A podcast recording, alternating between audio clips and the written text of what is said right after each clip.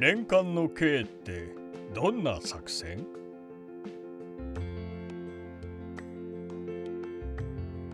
三国志演義に登場する軍師たちはその頭脳を駆使してさまざまな計略作戦を立案実行しています。中でも有名なものに連環の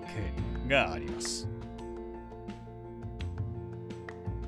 三国志演義での連環の計について三国志演義の作中連環の計と呼ばれる計略は2度登場します。1度目は漢王朝の首都であった王院が自分の義理の娘である朝鮮を利用し董卓と呂布を仲違いさせ呂布に董卓を殺害させた計略。2度目は石壁の戦いにおいて宝刀が曹操軍の船を船酔い対策と称して鎖でつなぎ合わせその後に呉軍が火攻めでその艦隊を焼き払ったという計略。一見して全く違う作戦に見えるこの2つの計略がどうして同じ連環の計と呼ばれるのか不思議に思ったことはありませんか？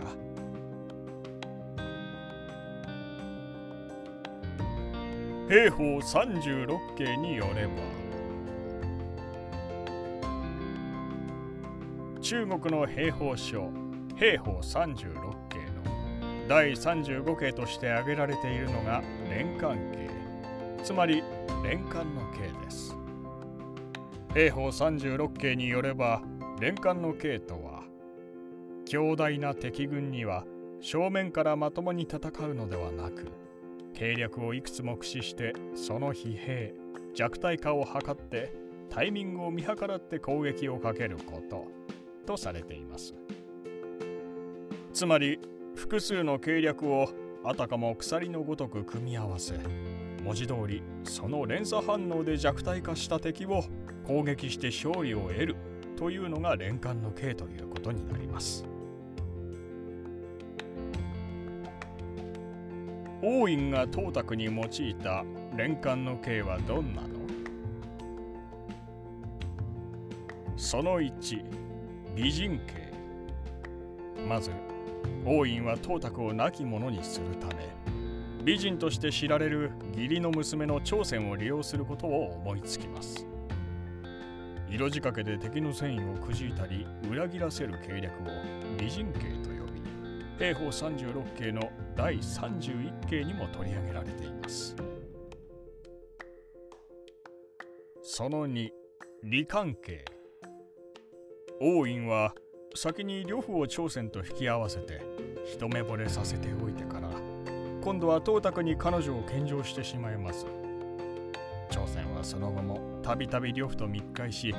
呂布と一緒にいたいと懇願。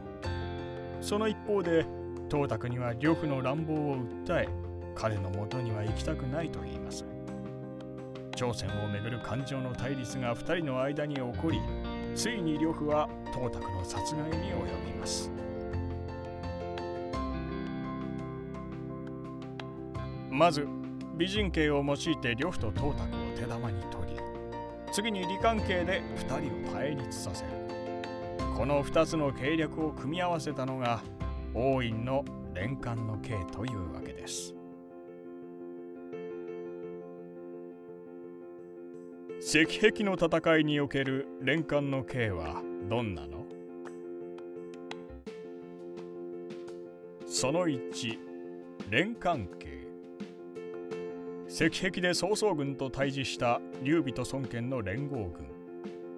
曹操の艦隊を火攻めにする作戦を立てますが川の上に散開している艦隊に対して火攻めをしてもそのままでは効果的ではありません。そこで劉備の軍師である宝刀が曹操軍に潜り込みます。その頃曹操軍の兵士たちは不慣れな戦場で船酔いに苦しんでいました。宝刀は曹操に船酔い対策と称して船同士を鉄の鎖でつなぎ合わせる連関係を検索し曹操に実行させます。艦隊は鎖で結ばれ密集し容易に動きが取れなくなりました。その2反関係。呉の周囲は自軍に投降してきた最中が実は曹操軍のスパイであることに気づいていました。そこで周囲は最中を利用して曹操に偽りの情報をつかませることを思いつきます。その3苦肉系。周囲は自分を批判した配下の将軍である郊外を兵士たちの面前で鞭打ち刑に処し重傷を負わせます。恥をかかされた郊外は曹操軍に投降。事前に最中からその情報を得ていた曹操は郊外を自軍の陣中に引き入れてしまいます。郊外は敵陣内から艦隊に放火することに成功します。まず宝刀に連関係を曹操に進言させて火攻めに適した状況を作ります。次に自軍に潜入したスパイである最中に嘘の情報をつかませる反関係と郊外が偽りの投稿をする苦肉系を組み合わせることで劉備と孫権の連合軍は曹操の艦隊を撃破することに成功しました。3つの計略を巧みに組み合わせた連環の計というわけです。なお三国志演義の作中では曹操軍の艦隊を鎖で結ばせることを連関係と称していますがこれは兵法36系による連環の計の規定には合っていません。